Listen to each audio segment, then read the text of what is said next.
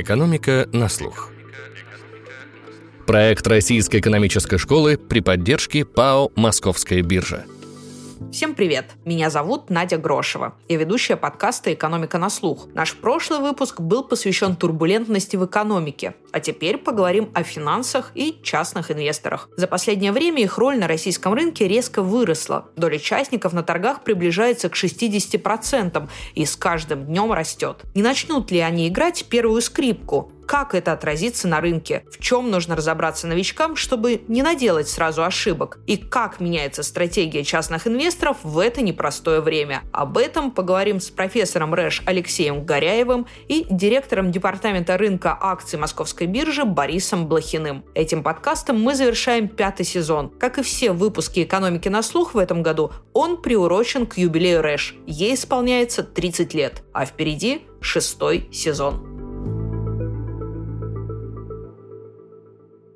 Алексей, Борис, добрый день. Добрый день. Добрый день. За последнюю пару лет заметно выросло количество граждан, имеющих счета на бирже. Однако, открыв счет, не все готовы приступить к сделкам. Зачастую начинающим инвесторам сложно принимать решения о выборе ценных бумаг, эмитентов, моменте покупки и продажи. Вот как разобраться в азах инвестирования? Алексей. Ну, мне кажется, здесь подход такой же, как и в любой другой сфере, то есть нужно изучить эту тему и самое главное получить хоть какой-то практический опыт. И с учетом того, что инвестиции всегда связаны с риском, я бы рекомендовал начинать с малого. То есть начинать с более простых инструментов. В данном случае это что, скорее всего, банковские депозиты. И я думаю, что у многих такой опыт как раз есть. Соответственно, продолжать дальше, добавлять инструменты с фиксированным доходом, торгующиеся на рынке, то есть что там те же облигации, ну, наверное, наверное, для начала менее рискованные, скажем, гособлигации или облигации надежных компаний, и потом уже переходить к более рискованным инструментам, такими как акции. Вот, ну,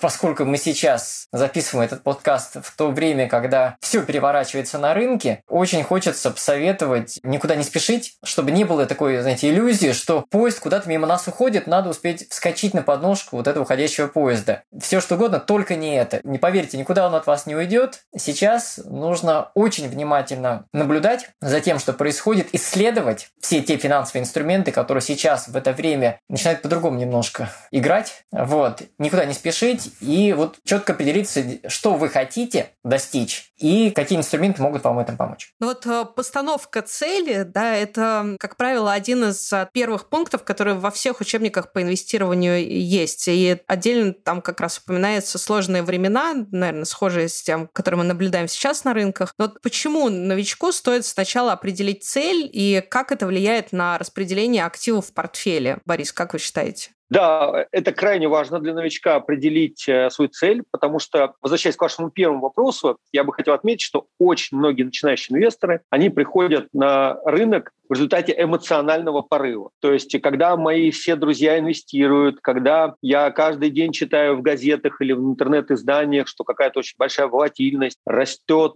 падает, то одна бумага, то другая, кажется, что жизнь проходит мимо меня, раз я не инвестирую. И э, очень многие инвесторы, они вот приходят приходят эмоционально без цели. Вот я просто хочу попасть на рынок, я хочу сформировать портфель. Зачем, почему, непонятно. Крайне важно инвестору перед тем, как он делает первые шаги, во очень четко определить, на каком уровне знаний, опыта он находится и действительно, что он хочет достичь. Большинство, когда мы общаемся с инвестором, безусловно, очень здраво смотрят на рынок и говорят, ну, я бы хотел уберечь э, мои накопления прежде всего от инфляции. Меньшая доля хочет какие-то очень большие доходности достичь, там, 20, 30, 100 процентов. Поэтому важно определить цель. Как только цель определена, цели всегда, как правило, это цели по доходности, им, безусловно, соответствует риск. Инвестор очень четко должен понимать, каким целям соответствуют какие риски. И если мы берем вот такого среднестатистического инвестора российского, который хочет сформировать портфель надежный, без особых рисков, но который бы в долгосрочной перспективе обгонял инфляцию,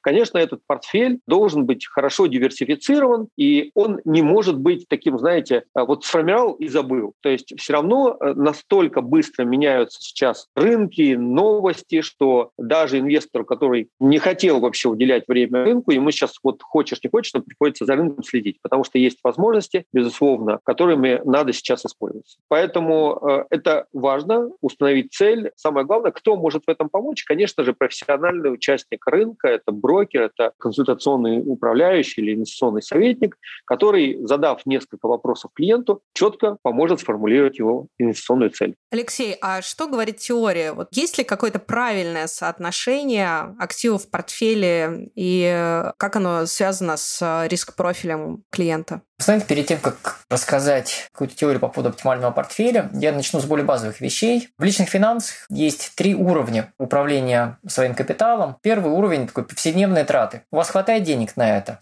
Отлично, поздравляю. Давайте пойдем дальше. Есть у вас сбережения?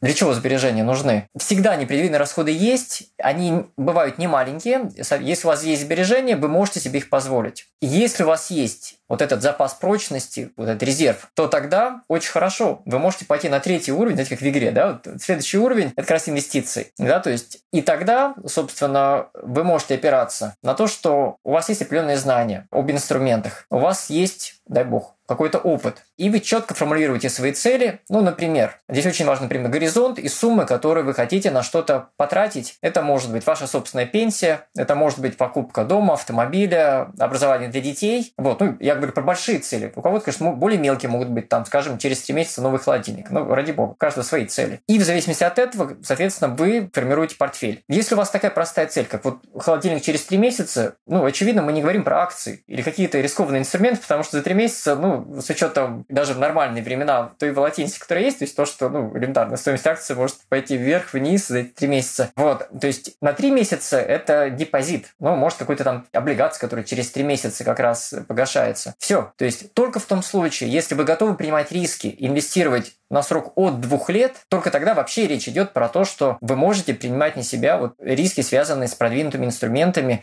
такими как акции или там, допустим, сырьевые товары или еще что-то. Поэтому, когда говорят вот про оптимальный портфель, вот, ну, в теории, знаете, там, в простых моделях там отталкивается от чего? От того, что этот горизонт зафиксирован, допустим, несколько лет вперед, от того, что у вас есть исходные данные. То есть, какую доходность вы ожидаете по тем или иным инструментам? Ну, например, по российским акциям, там, иностранным акциям, там, российским облигациям, там, еще каким-то инструментам, золоту, например. И потом вы вставляете эти исходные данные в модель, и вуаля, на выходе вам оптимальный портфель. В реальности такого нет. То есть, нет, вот представьте, вот сколько принесут российские акции? Какие акции, кстати, да? А что вы имеете в виду?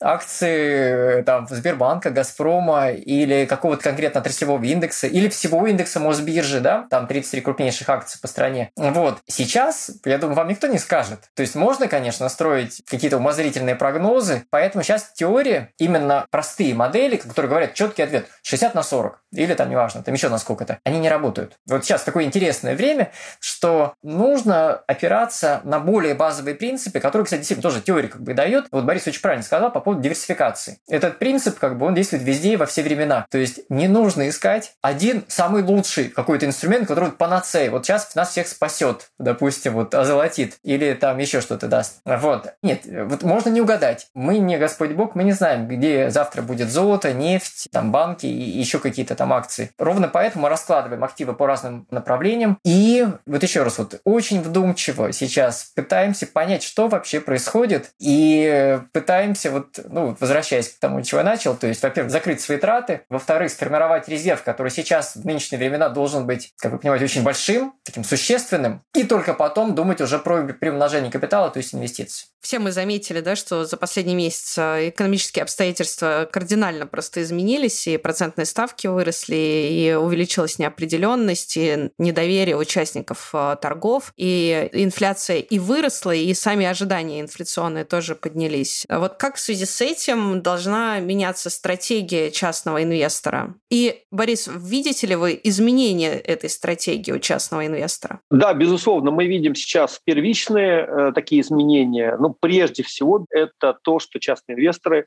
которые и до этого играли важную роль в э, формировании российского финансового рынка, они, в частности, на рынке акций сейчас играют роль номер один. То есть некоторое время назад у нас на первом месте были не резиденты, сейчас по понятным причинам они уступили место, и у нас сейчас рынок формируется э, физическими лицами, эта доля растет э, с каждым днем, и э, пока вот я могу сказать, что доля частных инвесторов, она приближается к 60% в, общем, в общей доле торгов, и есть, безусловно, тенденция и к следующему росту. Важно отметить, что очень многие инвесторы ждали возобновления торгов, видели в этом дополнительную возможность. Мы все сделали для того, чтобы это возобновление оно было без каких-то шоковых составляющих, и кажется, что удалось этого избежать. Поэтому это, наверное, ключевое, что мы сейчас сделали при возобновлении торгов, что люди, так скажем, приходят на нормальный рынок, где они могут делать нормальные инвестиционные решения и фактически не потерять огромное количество денег за счет сильного движения. Очень многие видели, что происходило на лондонской бирже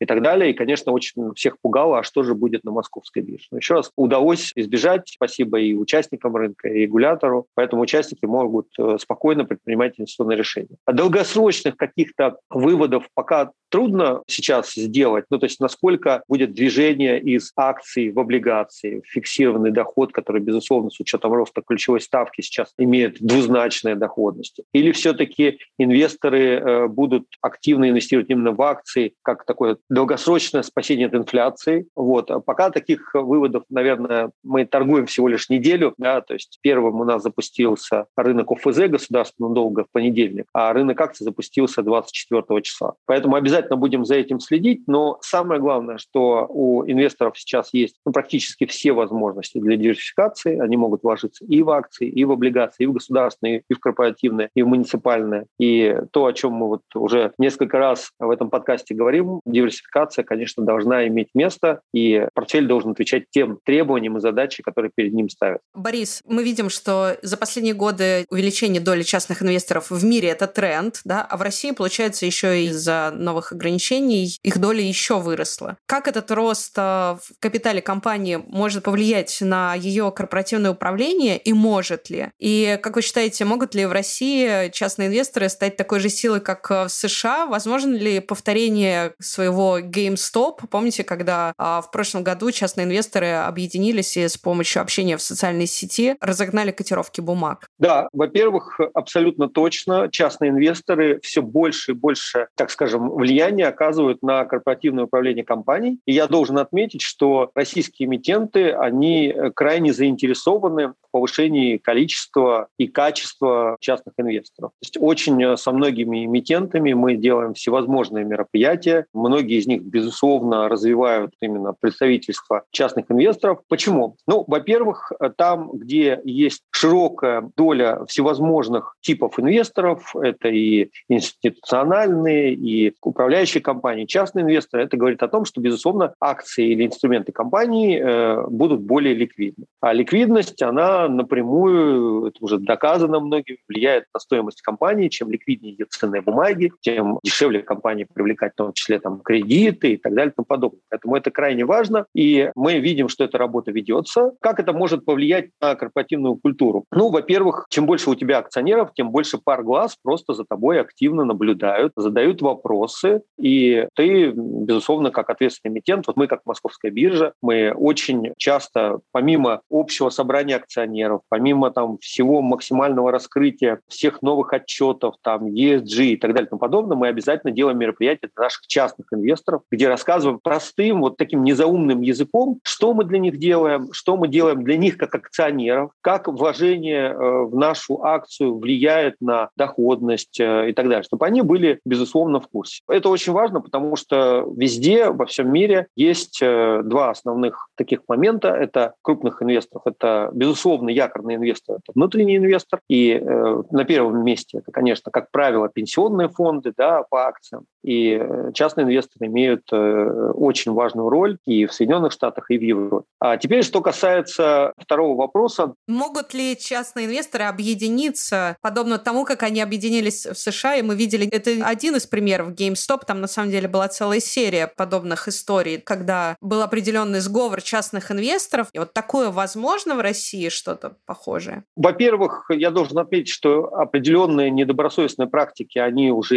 имели место у нас, то есть нельзя сказать, что нас это абсолютно обошло стороной, и э, регулятор внимательно за этим смотрит, и мы внимательно за этим смотрим. То есть такие примеры недобросовестных практик были. У нас на московской бирже есть целый перечень э, мер, как мы противодействуем вот таким явлениям. Может ли это в будущем усугубиться, да, это может усугубиться, потому что вот э, буквально на днях IOSCO опубликовала эта организация, которая объединяет э, международный такой союз э, комиссий по ценным бумагам, они опубликовали большой отчет о роли частного инвестора. И ключевые выводы из этого есть, что, во-первых, вот этот тренд, он не ослабевает, он очень сильный набрал, сильную скорость набрал в пандемию, когда люди сидели дома, вот совсем нечем было заняться, были инвестиционные возможности, акции многих компаний упали, они вышли на рынок. И э, какие выводы делаются в этом отчете? Во-первых, э, что вот это огромное количество инвесторов, она подвержена влиянию как раз вот таких недобросовестных практик, всевозможного фрода. Они склонны присоединяться к этому. Ну, во-первых, там, по недостаточности знаний. Вся вот это вот развитие технологий торгов, социальных сетей, автоследования и прочее, прочее, конечно, этому способствует. Поэтому здесь э, крайне важно, конечно, и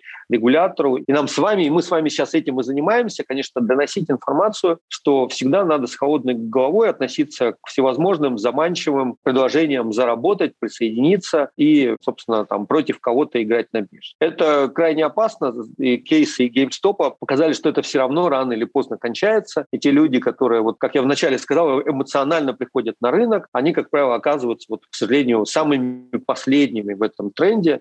И, конечно, они больше всех всегда теряют. Но это новое явление, получается, теперь на рынке, такой социальный трейдинг, а, когда люди объединяются буквально 10 лет назад еще и такого количества инвесторов не было, и социальных сетей, чтобы совершить э, такие операции.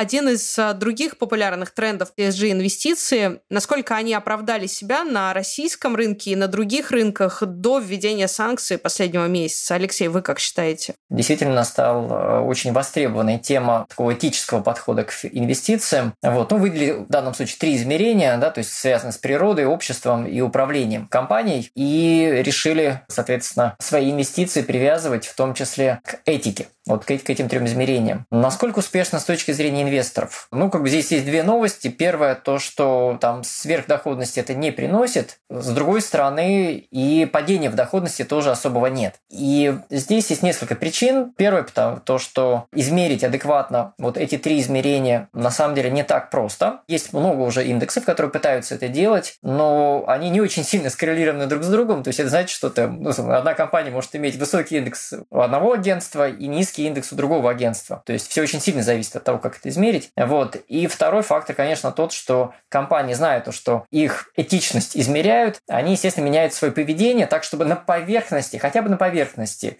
соответствовать вот этим критериям. И в связи со всем этим вот не очень понятно, то есть вот условно какая компания является, ну, например, дружелюбной по отношению к природе. Там может оказаться то, что самые высокие рейтинги это у кого? У тех же неседывающих компаний, которые просто делают, ну, какие-то там экологические программы, и пиар, и так далее. Так что получается, что тема, которая на самом деле, мне кажется, вполне Э, интересная, да, то есть этический подход и с пониманием долгосрочных последствий своей деятельности. Вот, по факту сейчас, наверное, это в большей степени вопрос, то есть, собственно, вот, а что на самом деле происходит, как мы это измеряем. Очевидно, что в связи с последними событиями и санкциями против России эта повестка отошла на второй план, потому что сейчас э, приоритеты у западных компаний немножко другие, в связи с тем, что там цены на энергоносители там сильно выросли. Посмотрим, что дальше будет. В принципе, идея хорошая, но явно сейчас у всех другие заботы. Борис, а вы как э, считаете, насколько устойчивым может быть тренд ESG-инвестиций э, в России? Я думаю, что тут, вы знаете, два момента. Есть общий момент, это, безусловно, что компании привлекают больше денег, они получают необходимые рейтинги. Понятно, что сейчас это там, может, не стоит на повестке дня, но есть некая такая, знаете, внешняя среда. Есть, безусловно, внутреннее, что компании принимают эту культуру, начинают, безусловно, заботиться о среде, о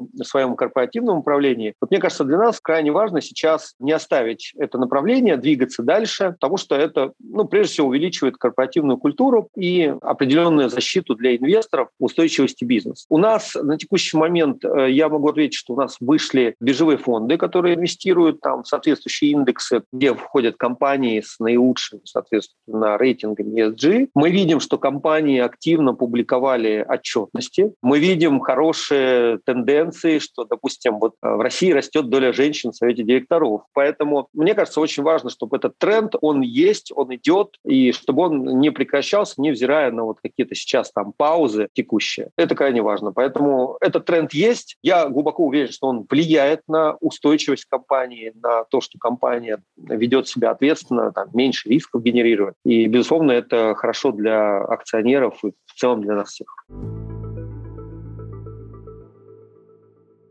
А как выглядят портфели частных инвесторов в зависимости от возраста и дохода? Есть ли какие-то такие данные? И эм, для каких инвесторов э, характерен выбор, например, иностранных ценных бумаг? По поводу портфелей, э, ну вот очень интересно, Банк России активно публикует данные о средних портфелях частных инвесторов. И, э, например, важно, что у нас практически пополам разделены там, доходности женщин и мужчин, и доходности у женщин в их инвестиционных портфелях больше, чем у мужчин в среднем. Как правило, ключевой вывод в том, что женщины, они склонны реалистично оценивать э, свои способности и как раз ведут себя менее агрессивно и менее активно. Они совершают меньше количество сделок, и именно эти два два пункта позволяют им получать большую доходность, чем у мужчин, и уже это даже показать. То есть если мужчины минимум э, делают три дня в месяц, то женщины это два дня в месяц. Для женщин выбор иностранных ценных бумаг менее свойственен, чем для мужчин. Мужчины выбирают иностранные ценные бумаги более активно. Я думаю, что это связано, опять же, с большей, наверное, агрессивностью в торгах. То есть женщины, они больше консервативным инструментом. Растет доля фондов и инструментов коллективного инвестирования. Здесь э, очень интересно, что она растет по мере взросления, но сейчас из-за того, что очень активно развиваются всевозможные такие вот способы микроинвестирования, очень большая доля э, инструментов коллективного инвестирования у инвесторов до 20 лет. Она прям большая, ну потому что порог входа маленький, огромное количество биржевых фондов и ETF, и можно инвестировать в один клик там в целую экономику какой-то страны. Вот. Важно отметить, что если, опять же, возвращаемся с точки зрения маржинального кредитования, то есть когда инвесторы используют маржинальное плечо, которое предоставляет брокерам, то это очень хорошо. И сейчас через тот шок, который мы прошли, вот был показатель, что всего лишь 8%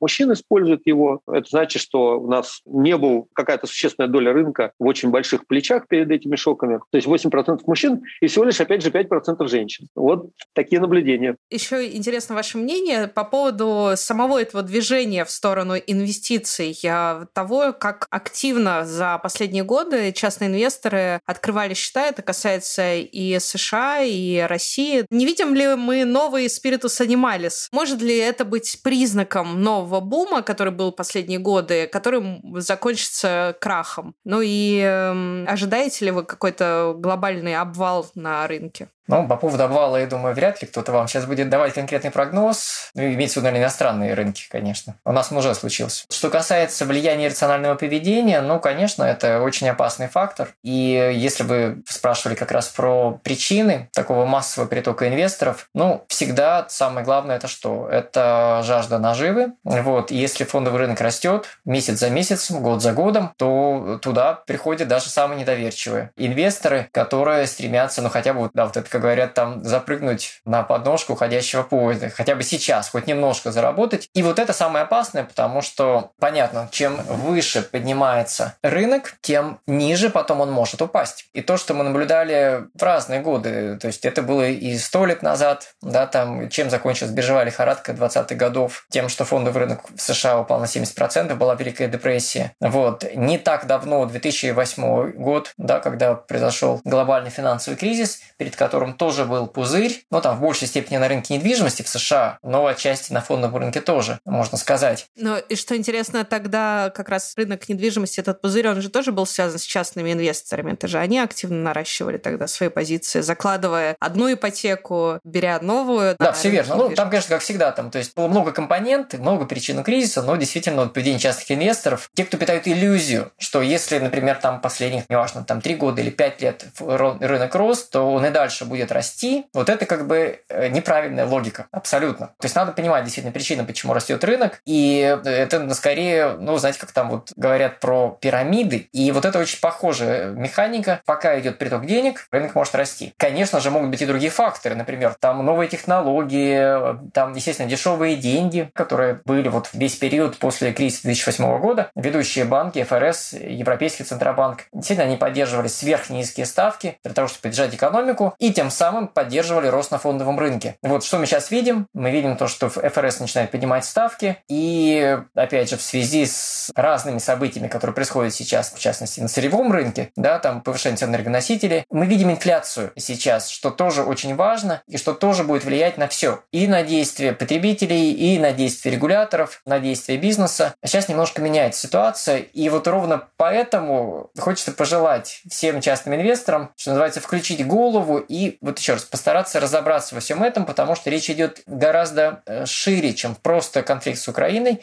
гораздо шире, чем санкции против России, гораздо шире, чем подражание энергоносителей. Много чего еще будет меняться в мировой экономике, в мировой финансовой системе, и поэтому хочется пожелать быть внимательными и осторожными в своих инвестициях. Борис, интересно, а вы что думаете по поводу этого тренда последних лет? Насколько приток частных инвесторов, да, можно ли его охарактеризовать как бум, да, за которым последует э, там сильный спад? Ждете ли вы этого? Ну, э, по поводу нашей страны. То есть, безусловно, цифры впечатляют. Более 17 миллионов открытых счетов, число пайщиков растет. Э, каждый день сотни тысяч инвесторов совершают операции с с ценными бумагами. А, но первый момент. Во-первых, надо напомнить, что мы стартовали с очень-очень низкой базы. Только буквально в прошлом году мы выровнялись э, с, со странами БРИКС, я даже не говорю про развитые страны. Мы только выровнялись с Бразилией, мы только выровнялись там, с ЮАР, подошли вплотную к Китаю. Поэтому я бы сейчас вот не говорил, что у нас уже сейчас существует какой-то бум с большой буквы «Б», и вот э, что-то должно случиться. Из этих 17 э, миллионов счетов, зафондированных и активных, их порядка, там, ну, по разным оценкам, до 50%. И мы понимаем, что это в среднем среднем, наверное, там всего лишь 10% от актив, экономически активного населения. Ну, согласитесь, на бум, наверное, вот на текущем этапе не похоже. Когда я только изредка сейчас начинаю встречать в кафе, где-то в метро, где люди обсуждают рынок. Вот когда все вокруг будут только о рынке говорить, наверное, это уже будет явным признаком. Вообще, что нас может ждать дальше? Э, вы знаете, очень интересный сейчас вот такой подход, и вы интересную привели книгу, да, и труд в вашем вопросе. То есть буквально несколько лет назад назад, ну, наверное, до 2008 года господствовал принцип такой, что вот рынок сам себя организует. Вот э, рынок должен быть максимально либеральным, государственное вмешательство должно быть минимальным, и вот вся экономическая теория говорит о том, что все всегда само стабилизируется. Мы прошли за вот эти неполные 15 лет через целую череду кризисов, в течение которых роль государства все усиливалась, усиливалась и усиливалась. А роль монетарной политики также усиливалась. Чем а, отличается, допустим, сейчас текущая регуляция регулирование и текущее развитие – это то, что на рынок приходит именно частный инвестор. То есть если мы говорим про банки, фонды, управляющие компании, их регулировать намного проще, потому что ты выпустил какое-то постановление, какой-то регулятор там согласовал или нет декларации какие-то, разрешил те или иные инструменты, это одно. Физическое лицо, вроде бы, вот я имею свои деньги, я ими хочу, распоряжаться как угодно. Поэтому очень много было дискуссий, что почему запрещают криптовалюту. Ведь это же мои деньги, я же вот ни у кого не беру, я хочу вложиться и так далее. Вот произошел сейчас определенный такой перелом, и я могу сказать, что я, допустим, сторонник абсолютно того, что вот полностью, наверное, отпускать рынок вот в абсолютно свободное плавание, разрешать все, что появляется, там, криптовалюты, какие угодно, NFT, какие угодно новые инструменты, тюльпановые луковицы. Вот, ну, наверное, это не очень правильно. То есть все-таки мы говорим о финансовых рынках, которые прежде всего должны быть стабильны. На них это центр всех финансов и государства, и корпораций. Поэтому я, конечно, считаю, что регуляторы любых стран, они очень четко должны следить за этим явлением. И я вот должен отметить, что, допустим, в нашей стране вот много лет до сегодняшнего дня было обсуждение о регулировании квалифицированных инвесторов.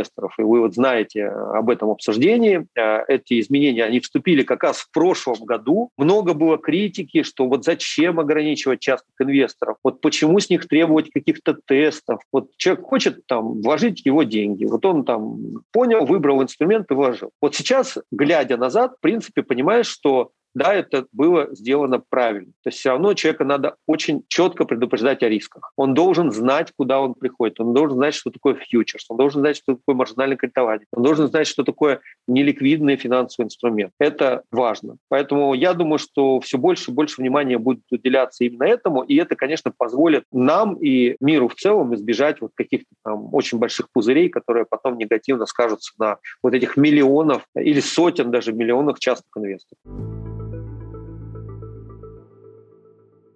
Алексей, вот что может э, делать государство, чтобы стимулировать частные инвестиции? У нас в России есть э, такой инструмент, как э, индивидуальный инвестиционный счет или ИИС. Насколько сейчас оправдано стимулирование этого инструмента? Ну и как вообще этот институт можно развивать? Ну, я считаю, что ИИС – это, конечно, очень правильная вещь. Там цель в том, чтобы дать налоговый стимул для долгосрочных инвестиций. И, мне кажется, это очень правильная цель для того, чтобы побудить людей делать долгосрочные сбережения, которые очень важны, в частности, для формирования своей собственной частной пенсии. И мы видим то, что в России действительно это сработало. Так что если государство хочет продолжать двигаться в этом направлении и, ну, может быть, придумать какие-то новые виды индивидуальных инвестиционных счетов, то это хорошо. Вот, ну, наверное, если продолжать разговор именно про роль государства и какие стимулы государство может дать для фондового рынка, мне кажется, самое главное все-таки в долгосрочном плане – это все-таки повышение финансовой грамотности. Вот еще раз, чтобы было четкое понимание со стороны людей, для чего нужны инвестиции, чем может помочь, в частности, фондовый рынок, и чтобы меньше было, ну, знаете, такого эффекта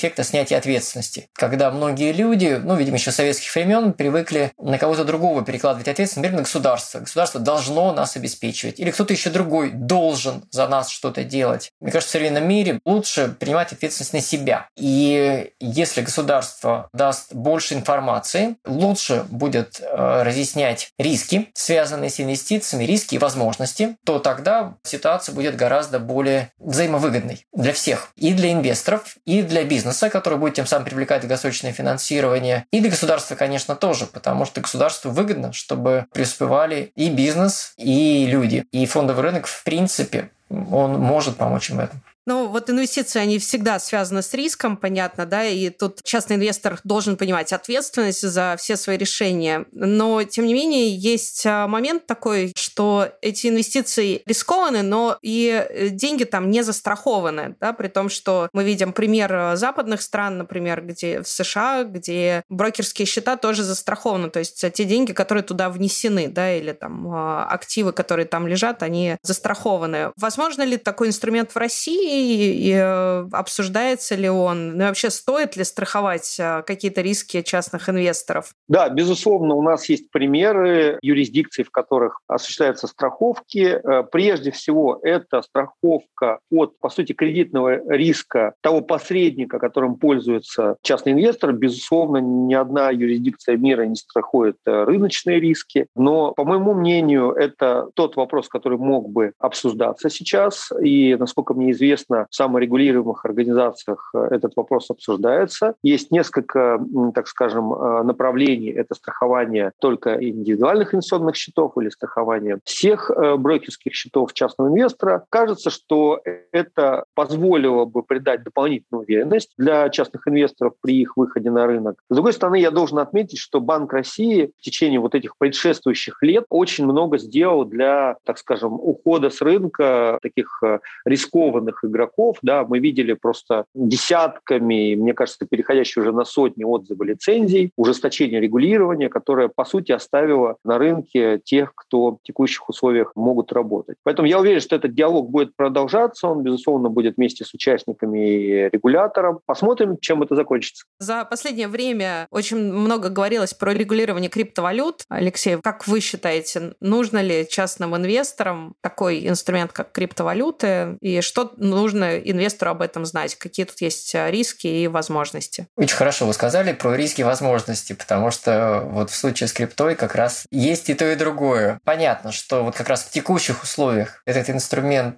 получил дополнительный импульс, потому что он позволяет обходить Э, санкционные ограничения, связанные с операциями с долларом и евро. Поэтому, возможно, регулятор в текущих условиях не будет столь жестко относиться к криптовалюте, так как это было бы еще два месяца назад. Ну, понятно, что регулятор заинтересован в том, чтобы все транзакции были белыми, прозрачными для него, чтобы не было уклонения от налогов, чтобы не было финансирования каких-то темных секторов. Но, тем не менее, реальность такова, что криптовалюта становится, криптоактивы в целом все более востребованными в мире. И вполне возможно, в России сейчас действительно это направление, оно, мы уже видим, оно уже резко выросло и будет, видимо, расти дальше. Борис, а можем ли мы увидеть на московской бирже рынок криптовалют в каком-то обозримом будущем? Безусловно, я думаю, при э, наличии положительной позиции регулятора это очень даже возможно. Но все-таки я должен отметить, что пока вот э, регуляторы во всем мире видят в этом достаточно большое количество рисков, которые, ну, прежде всего, связаны с тем, что вот мы начали с того, что инвестор, приходя на рынок, он не знает, что выбрать, потому что он не понимает, э, вот сколько должна стоить акция, сколько она может стоить и так далее. Давайте согласимся, что с точки зрения криптовалют для большинства частных инвесторов это вообще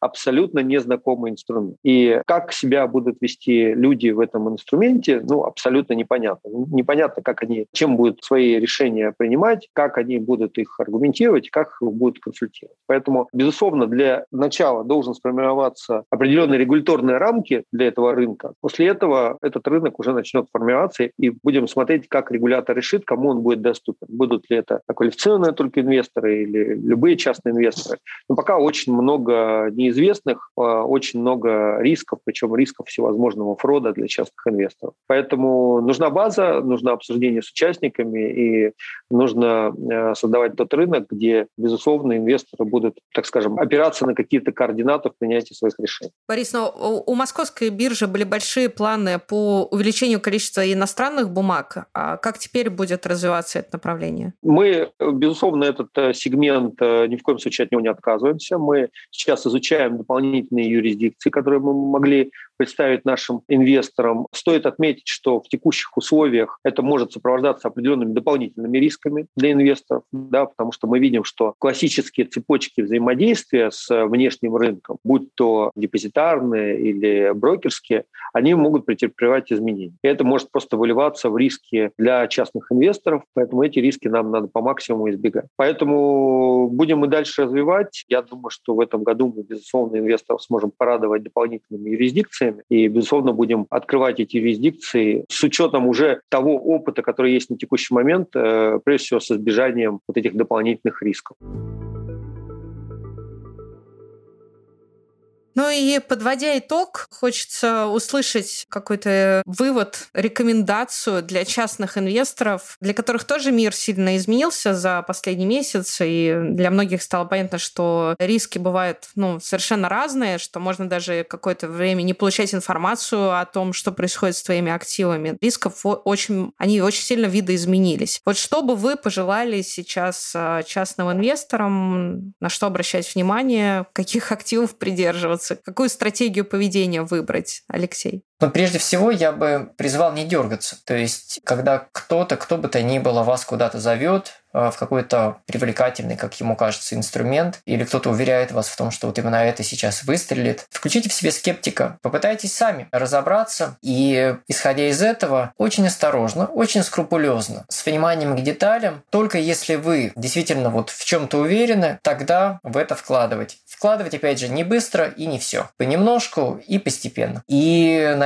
здесь главное все-таки не потерять. Тем более, что инфляция, она действительно съедает все. Борис, А вы как считаете? Да, я абсолютно согласен э, со всем вышесказанным. То есть первое, что надо оценить трезво любому частному инвестору, это те цели, те возможности, о которых мы сам, в самом начале говорили. Еще буквально несколько месяцев назад они были совсем другими. То есть надо сейчас понять, насколько тот денежный поток, который частный инвестор откладывал и хотел бы откладывать, насколько он, допустим, подвержен каким-либо изменениям. Могут ли быть какие-то другие изменения, которые потребуют, допустим, необходимость э, к доступу оперативному к деньгам? Вот ответы на эти вопросы позволят э, там, выбрать или скорректировать позиции. То есть если могут со дня на день потребоваться какие-либо деньги, безусловно, эти инструменты должны быть максимально ликвидными, из которых и минимально рискованными, из которых в любой момент можно выйти и получить деньги назад. С другой стороны, абсолютно точно э, это возможности. Можно посмотреть, как у нас открываются сегменты, можно посмотреть те ценные бумаги, которые уже торгуются, и выбрать что-то для себя э, подходящее. Что бы я точно не рекомендовал сейчас делать? Это активное и вообще, наверное, использование каких-либо маржинальных кредитов. Это сейчас может быть смерти подобно на такой волатильности, то есть надо рассчитывать исключительно на свой капитал. Я каждому инвестору всегда рекомендую, что если вы планируете какой-то выделить рискованный капитал, вот определитесь, какой это будет размер, и за него ни в коем случае не выходите. То есть решили вы, что